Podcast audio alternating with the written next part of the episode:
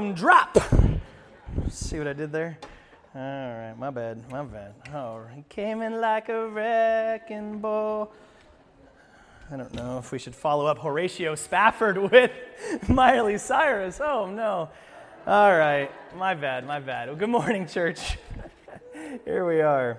Uh, it's good to be with you. My name is Justin, one of the pastor teachers here at uh, Peninsula Grace. A couple years ago for Mother's Day, uh, the Franchino men decided that they would cook a meal for the Franchino women. We decided that we were going to make them uh, chicken alfredo and uh, some uh, raspberry cheesecake, and which is a sweet idea. Um, but j- just wait. Um, I was I was still a bachelor at the time. Didn't know how to make anything except for like ice cream and Doritos. And by that, I mean, of course, picking them up at Fred Meyer. Um, and my dad, bless his heart, right? I mean, a, a, wife's dream come true. He helps her out around the house a lot. He can clean, he can do laundry, but he's not allowed within about 10 feet of the kitchen except for after the meal to do the dishes. Um, and he does do French toast. But my brother, my brother, father of four, uh, he was the only male who knew what he was actually doing in the kitchen. And Jeremy had told us to wait for him, but he didn't get off work until a little bit later. So my dad and I look at each other and we say the most foolish thing imaginable. We can do this. We, we got this. Now, wisdom would have said, trust in Jeremy with all of our hearts and lean not on our own culinary understanding. But uh, we didn't, and oh man, do I wish we had a picture of the outcome because it did not look like. Do you actually have a? Oh, I always need to talk with my mom before I preach. We'll put that online afterward. Um, the Alfredo sauce came out like a, a rock um, that we actually had to serve with knife, fork, and jackhammer. Uh, and the, the cheesecake turned out I had the right ingredients, but not in the right places or the right time. You were supposed to put the butter in the crust. I put butter and way too much butter in the filling, uh, making this just gelatinous chaos with raspberry topping glooping and gliding all over. I, I called it a Genesis 1 cheesecake, uh, where it was without form and void. Darkness over the face of the, the deep. And we said, Happy Mother's Day, ladies relevant quote When humans don't live by their own wisdom regarding good and bad, but instead trust God's wisdom and obey His commands, it leads to blessing and life. This is true wisdom to live in the fear of the Lord. If we would have lived in the fear of Jeremy, listened to his wisdom of what was good and evil, it would have left, left, left, led us to life and blessing in our bellies um, it would have led us to happy mothers. But instead, living by our own wisdom led to destruction and chaos. And had anyone been able to actually chew the food, probably would have led to death. Um, I found this picture online, which actually is probably an upgrade uh, from what we had actually made. But big idea of this morning's text is to hear and obey God's voice. For us to recognize, I don't have wisdom. God has all of the wisdom, and we should listen and obey him. Now, this seems obvious, right? Thanks, Justin. How profound to listen and obey God. We're worth the price of admission, right? But listen, knowing and doing are two different things. And I don't know where you're at, but I know, I know, as I look at my life and I see how often I'm not listening to God, I'm not walking in obedience, I'm not even asking or relying on His wisdom. And I don't, I don't know about you, but this morning I need to be reminded of this truth so that I might actually walk in it and find life and blessing there. The, series we've been walking in is called The King of Kings, and we're looking at God's work through the first three kings of Israel. And today we're going to begin the story of our final king, King Solomon. But to capture the, the full weight of today's story, we got to remind ourselves of where this falls in line with the bigger story. Remember back on page three of our Bibles, Adam and Eve sin, sin enters into the world, and God immediately promises them a deliverer. And we saw in Genesis chapter 3, he said, This will be the offspring or the seed of a woman who will crush the seed of the serpent, referring to the rescuer's defeat of sin and death and evil on our behalf. And then he chooses this one man, Abraham, and he says, Out of your nation, I will bless all the nations of the world. We see in Genesis 12 that this deliverer will be of Jewish descent. And then out of one family, one man out of the Jewish nation, he picks in 2 Samuel 7 in our story, we saw he would choose a king from the line of David. And we saw the promise that God made to David in, in, that, in verse 12 of 2 Samuel 7. He said, For when you die and are buried with your ancestors, And that's where we're at today. David is going to die. I will raise up one of your descendants, your own offspring, and will make his kingdom strong. He is the one who will build a house, a temple for my name, and I will secure his royal throne f- forever. So he says, From your loins, I'm going to raise up this king, will build me a temple, that he will rule and reign rightly as the king. The deliverer will be a king from the line of David. And as David dies and Solomon enters the scene, you got to imagine the people are asking the question this little girl, she's so excited. Is this the guy? Is this the one? Is this finally the one that will come and rule and reign rightly, administering justice, bringing us to our full glory as humans? Is this the temple builder? Is this the deliverer? Is Solomon the answer to our hopes and our prayers? And today we're going to we're going to see that Solomon makes a fantastic choice. That he chooses wisdom he chooses to trust and obey his God. And so you imagine the whispers and the rumor mill flooding Israel. Is this the guy? Solomon is trending on Jewish Twitter. He's blowing up Jewish Instagram, right? Is this finally the king? What we're going to see, though, is there are some cracks that start to, to cause Solomon to eventually crumble, as we'll see next week very clearly. Spoiler alert Solomon is not the deliverer. He is not, he is not the coming Messiah. We're going to see this morning, we're going to talk about wisdom. And first, we're going to see that wisdom is absent with Solomon. 1 Kings chapter 3 will be in the ESV uh, translation for the bulk of our text. And, and if you have read the Bible before, if you grew up in church, you may be familiar with this story. Verse 5 At Gibeon, the Lord appeared to Solomon in a dream by night and said, And God said, Ask what I shall give you. God comes to Solomon in a dream and he says, Ask anything and it's yours. Now, I grew up a Disney kid, so when I picture this scene, I picture the genie in Aladdin. Uh, this ask anything and I'll give you the wish, or today we got Blue Will Smith. I don't know what to make of that exactly. But you put yourself in Solomon's shoes here. When the creator of the universe says, Ask whatever you want and I'll give it to you, what are you asking for? Honestly. Don't look at me and be like, World peace. Yeah, okay. I remember I, I always felt like more wishes was clearly the answer, right? That's how you would roll this thing forward. As a kid, if I was asked that question, I'd probably would have asked for a giant trampoline. Or the greatest thing imaginable in my life was to have my own McDonald's. now, as a grown up, I'd be wishing for like my mortgage to be paid off or my new hip, right? Adulting is the worst. it's the worst. What does Solomon ask for? Look, look at verse 3. Solomon loved the Lord, walking in the statutes of David his father.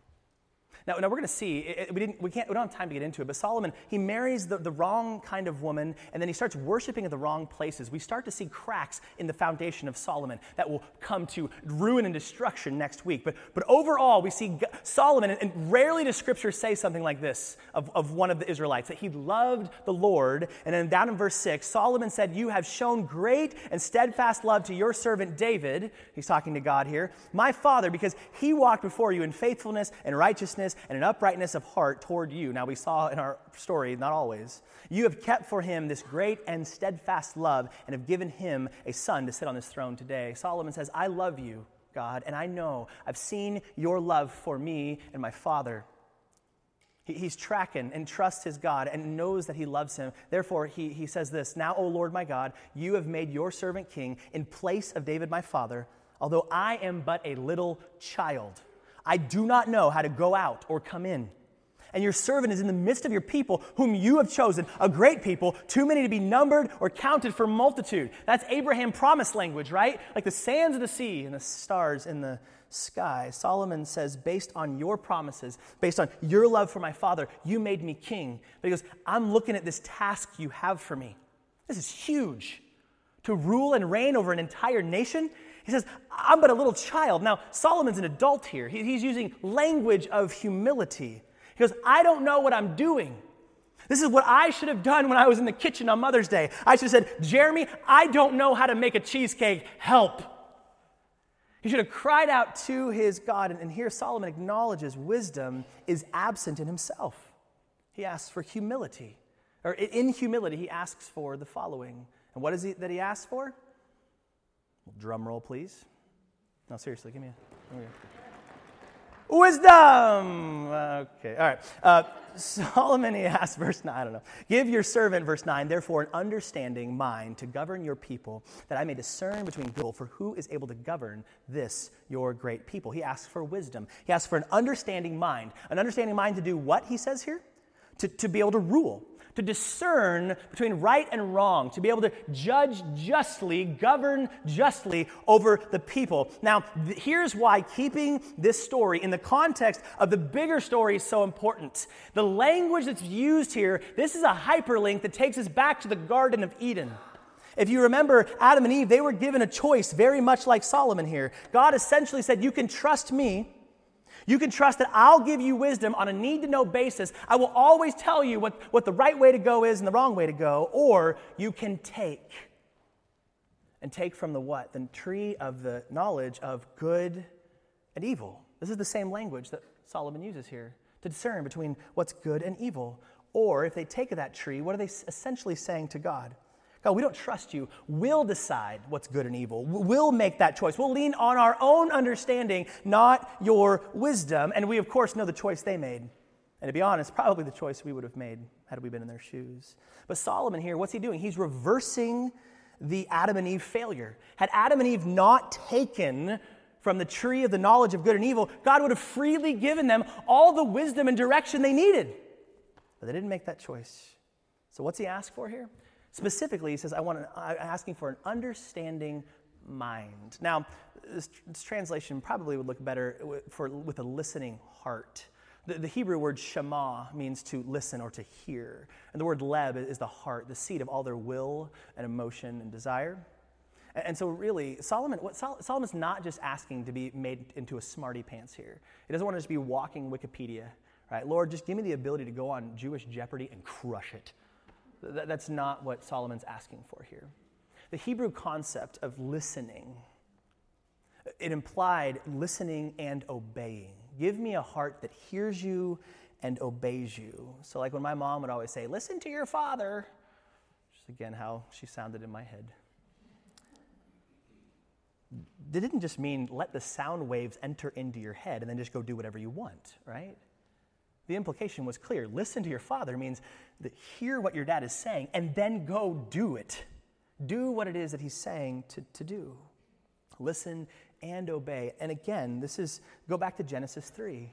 And note the hearing in the story. God comes after they've eaten of the fruit, after the sin has entered in the world. God says this to Adam. He said, Because you have listened, Shema, same word, you've listened to your the voice of who? Me? No, your wife, and have eaten of the tree of which I, I what did I tell you to do? I commanded you, you shall not eat of it. So he says, Who did who's Shema? Who did you listen to and obey? You listened to and obeyed the voice of your wife instead of my voice. And who did Eve listen to? She listened to and obeyed the voice of the serpent. Ultimately, they are listening and obeying themselves instead of their God, his voice, his command, his word. That's idolatry. Pride before the fall here in this case. And as a result, a world is installed where humans try to be their own gods instead of letting God be God. And by the way, the moral of the story here is not men to, to not listen to your wife. that is not, that's not what we're, what we're taking out of context here. It is ultimately to listen to God, His authority, His voice, His command. This is humility. Solomon shows humility, asks for wisdom, and then we're going to see he gets it. Wisdom is acquired. Number three, wisdom is acquired. God says, It, it pleased the Lord that, that Solomon had asked this. It pleased the Lord.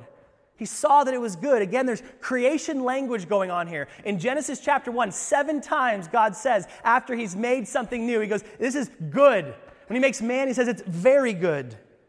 And what Solomon's doing here, we're, we're back in the garden, and he is essentially pulling his hand back from the tree of the knowledge of good and evil. And he makes the right choice that Adam and Eve failed to make, and God approves. Just like when he made the first Adam, he's looking here at this, this Adam like figure of Solomon, and he says, What he has done is very good. It's pleasing to me that he has relied on me for wisdom. See, if, if we don't see this story in the light of the greater story, all we see is Solomon making a good choice here. Yeah, oh, good job, Solomon. That was smart of you to ask for wisdom. But there's something deeper going on here. Again, see this in the light of the garden, in the light of Adam and Eve, the coming deliverer, and it makes you ask. It makes you ask the question is this the guy? Because here's Solomon, he checks the boxes offspring of a woman, Jewish descent, line of the David. And so we're asking, is this the guy? Is this the one? Do, do we have him, the true king, the true Adam that the original Adam failed to be? And we see here God grants Solomon his request. Verse 11 God said to him, Because you have asked this and have not asked for yourself long life or riches or the life of your enemies, but have asked for yourself understanding to discern what is right.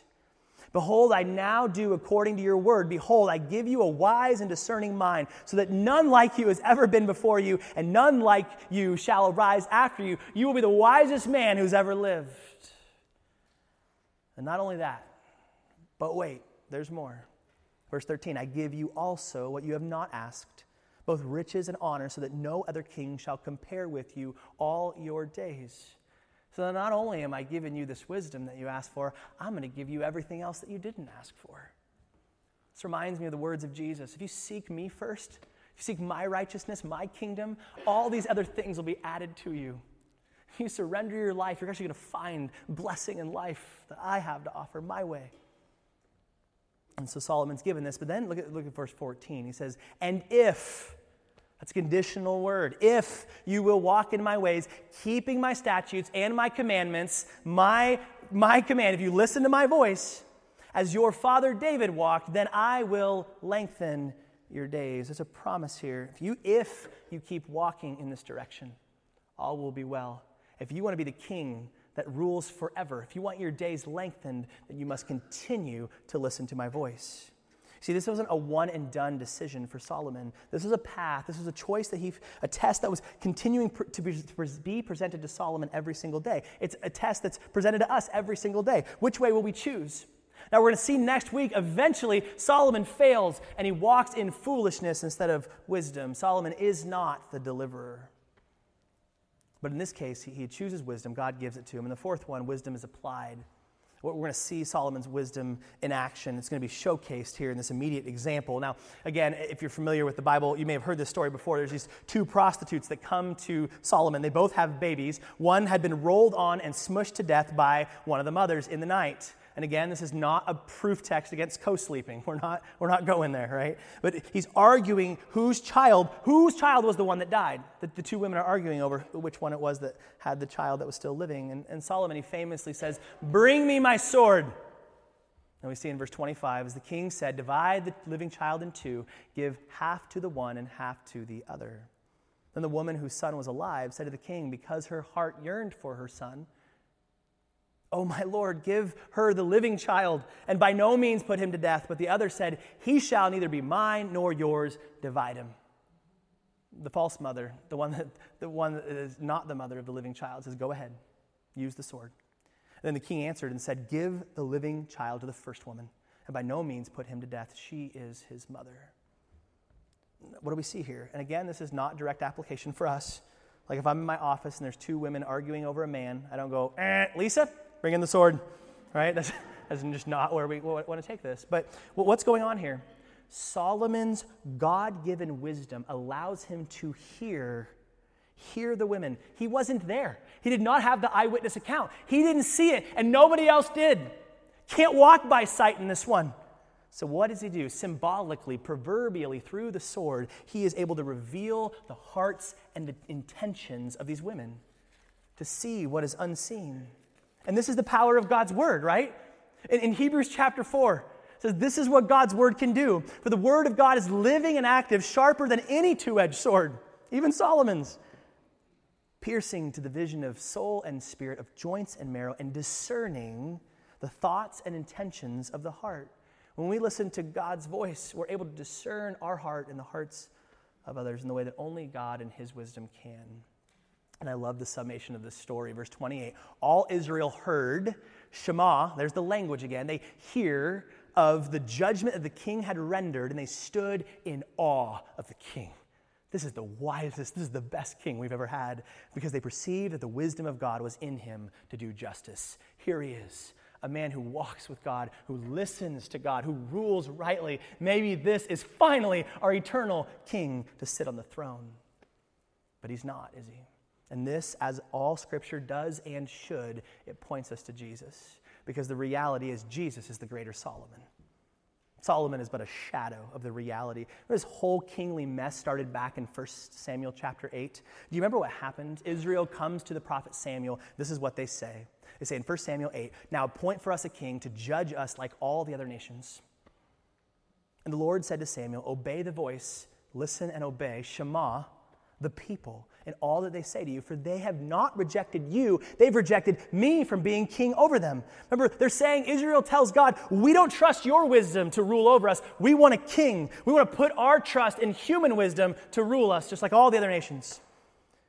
But here, Solomon, he reverses that heart and he says to God, I'm but a, I'm but a human, I'm but a, a, little child, I'm a baby. And what did Ross say last week? What, what can babies do? They can do one thing they can cry for their parents. That's it. He says, Without you, Father, I can do nothing. And he listened to obey and obeyed his father, not leaning on his own understanding. Who does this point us to? Let's Shema, let's listen to the words of Jesus in John chapter 5. Jesus said to them, Truly, truly, I say to you, the Son can do nothing of his own accord, but only what he sees the Father doing. Verse 30, I can do nothing on my own. As I hear, I judge. Here, the true son of David, the true Solomon says, I only judge according to what I hear from my Father. And my judgment's just because I seek not my own will, but the will of him who sent me. Jesus never did anything unless his Father told him to do it. He always listened and obeyed. And unlike Solomon, who will eventually fail to listen to God, even in the garden, in, this turning point where he could have really gone his own way, he said, Not my will, but yours be done, even to death on the cross. He showed a greater dependence on his father than Solomon did. We also see greater approval from the father. Uh, just as God was pleased with Solomon's choice, verse 10, it pleased the Lord that Solomon had done this asked for this. Eventually, Solomon will be, will be displeasing to the sight of the Lord, but Jesus was always pleasing to the Father. Remember the transfiguration moment? What does God say to him? This is my beloved Son with whom I'm well pleased. Listen, listen to him. Listen and obey forever, King Jesus, because he will always do what's right. And then we also see that he shows greater wisdom. Solomon, the son of David, he received God's wisdom but Jesus, the true Son of David, he is God. And from him, all wisdom is sourced. Any uh, Cook Academy alumni in the house today? I mean, I got one in the back. Okay, if we were every morning, every Wednesday morning at chapel, we would say this in my prepubescent voice.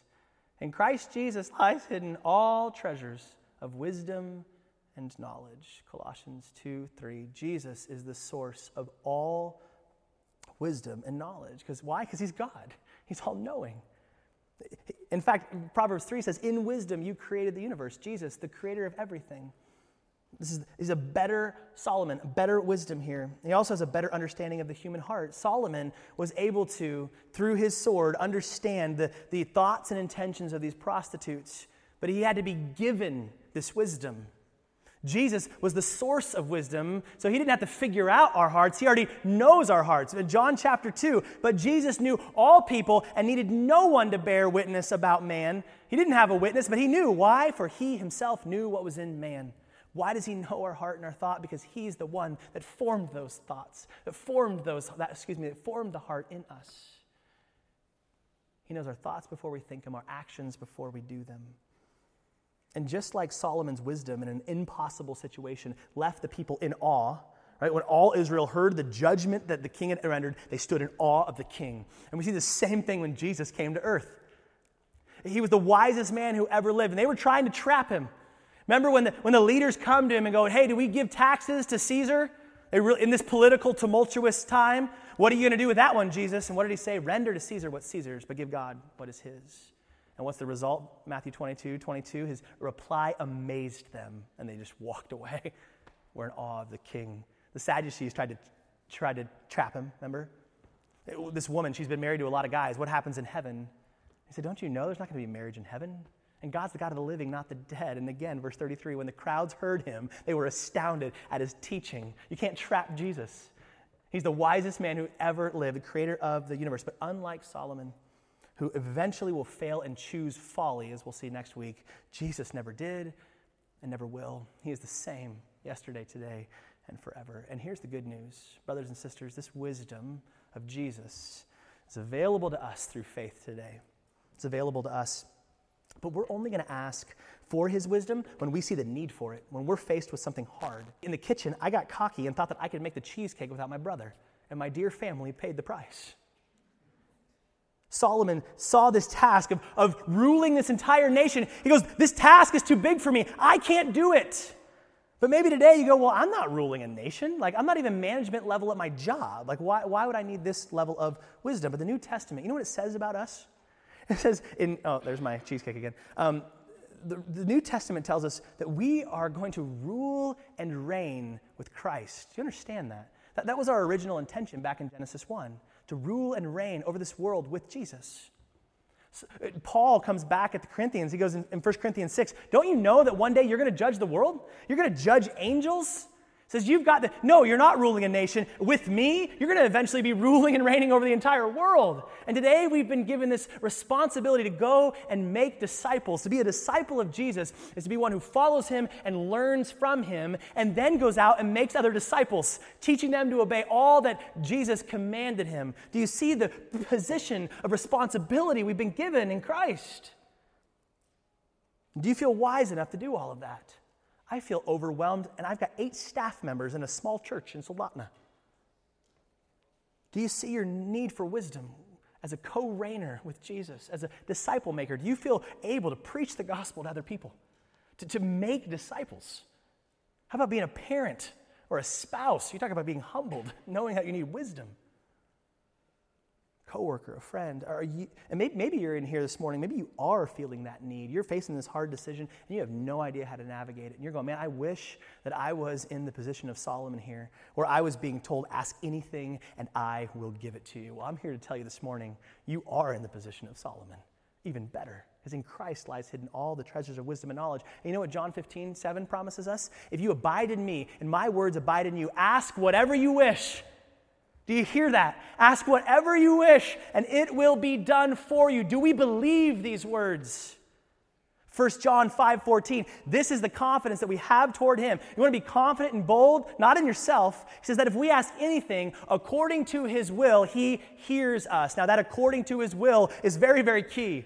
What we're asking for must be consistent with his will as revealed in the word. We're not just walking around making our own selfish wishes. But if we're abiding in Christ according to his will, he says, if you ask, I will give it to you. Well, this involves what? At the end of the day, it's that we listen to God's voice and obey his word. The most important prayer in the Jewish life was called the Shema.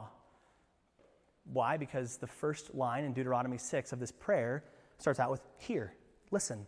Hear, O Israel, the Lord our God, the Lord is one. They say the most important thing is to understand that there is one God, one that we fear, one we listen to, one we obey, one that sees everything right. And we listen to him. And, and here's what's really cool. When they say this, even to this day, the, the Jewish people would have this practice of covering their eyes as they, would, as they pray the Shema. Now, now, why would they cover their eyes when they're praying? Well, you know, we know praying, you know, we can concentrate better when we're closing our eyes. But, but here they're, they're symbolizing that we are listening by faith, not walking by sight. So don't do this while you're driving, that would be unsafe. Adam and Eve, they walked by sight. They saw the tree was good for food and they took instead of hearing and obeying the word of God. So this is where I want us to land the plane. I want us to try this together. Would you cover your eyes as you're able to, and you can with your hands or just close them or, or whatever. Don't worry, not going to get weird. not sending anyone around to steal your wallets or anything unauthorized tithing. Where are you this morning? Are you listening or are you looking? You walking by sight or you walking by faith? Maybe you find yourself in the situation in your marriage where sight says, man, there's no hope here. This thing is beyond reconciliation. You don't know who I'm dealing with here. You haven't seen the way they've treated me. Eh, maybe you got a spouse who's trying to medicate through pornography. Maybe you're in your head, you're walking by sight and you're going, here's that girl in the office who actually listens to me, who actually pays attention to me. Maybe life would be better if my situation changed. we walking by sight or we hearing what God's word says? What I've joined together, let no man separate. God's word, what we listen and obey to, says, Husbands, love your wives like Jesus loved the church. Wives, respect and submit to your husbands. And the God who raises life from the dead can raise a dead marriage to life again. I can keep you from stumbling. I can finish what I started. As surely as Jesus is alive, there's hope. Maybe you're coming in this morning with a heap of arrogance. Uh, and I know in my own life how often I'm trying to control my own situation. Oops. How's that going? How is controlling your own situation going? If, if you're in the kitchen, you think you can make your own cheesecake, and you're seeing, if you're honest with yourself, this is a chaotic mess. Like Solomon, would you humble yourself before your God? Say, I don't have the wisdom, but you do, Father. If you try to save your life, you're going to lose it. Maybe you're thinking, I got to put that person in their place. When God's word says a soft answer turns away wrath. And maybe you're coming in here with all sorts of insecurities this morning going, I have no idea what to do in my situation. I am freaking out. Now, by sight, your situation may look impossible. By sight, it may look terrifying, like there's no way forward, but God's word speaks into that and says, To those who will listen, to those who will shema, what does he say in James? If you lack wisdom, which we all do, he says, if you ask for it, the promise is that you'll receive it. He says, but don't ask doubting. Don't look by sight at the waves around you. Ask by faith. Will you cover your eyes and take the next step? That's terrifying. But will you believe God's word is a lamp unto your feet and He'll show you where to take the next step? When everything in me says it looks like I should do this, but God's word says to do that. Will you take a step of faith that trusting God's way is better? Solomon, it says that Solomon loved the Lord and remembered the love that the Lord had for his father and for him. Listen to me, if, if we don't trust God's heart, that He is for us and not against us, if we don't believe that God loves us, if we don't believe that there's nothing we can do to make Him love us more or love us less, then we're not going to step by faith. We're going to try to be our own gods and we're going to look around and act accordingly. So, Father, I ask that we would be a humble people who would admit that we don't have wisdom, but that in Christ we have all the wisdom we would ever need. And if we only have open palms, we can receive, that we can know the way forward, that we would be a people that would listen and obey your voice, that we would do what you've called us to do. Father, you said you've given us the mind of Christ. The wise mind of Christ is now ours. And anything he's called us to do, he will be the one to do it through us. Father, you're in the habit of asking us to do things that only you can do. When you look at the lame man and say, walk, when you look at the foolish man on our own and say, walk in wisdom, I'll give you everything you need. Would we be a people that would humble ourselves before you, walk according to your word and not by sight? We pray these things in your son's wise and beautiful name. Amen.